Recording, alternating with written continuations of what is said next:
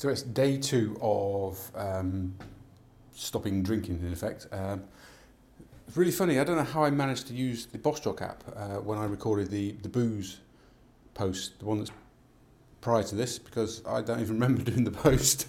So that's pretty cool. But it, the intention was there. I mean, the intention in, in the post I've just I've just listened back was that I uh, I I'm, I'm, I'm going to uh, have have a few months off off alcohol and see how that goes. Uh, because Friday nights and Saturday nights, it's easy just just just to drink way too much and then you know, make poor decisions, uh, life decisions, and argue with people you shouldn't really be arguing with.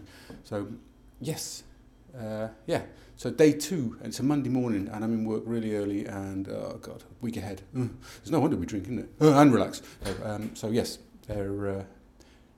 I don't know how I managed to use Bossjock, uh, the Bossjock app in, in the state I was in uh, when I posted the previous post. So, interesting.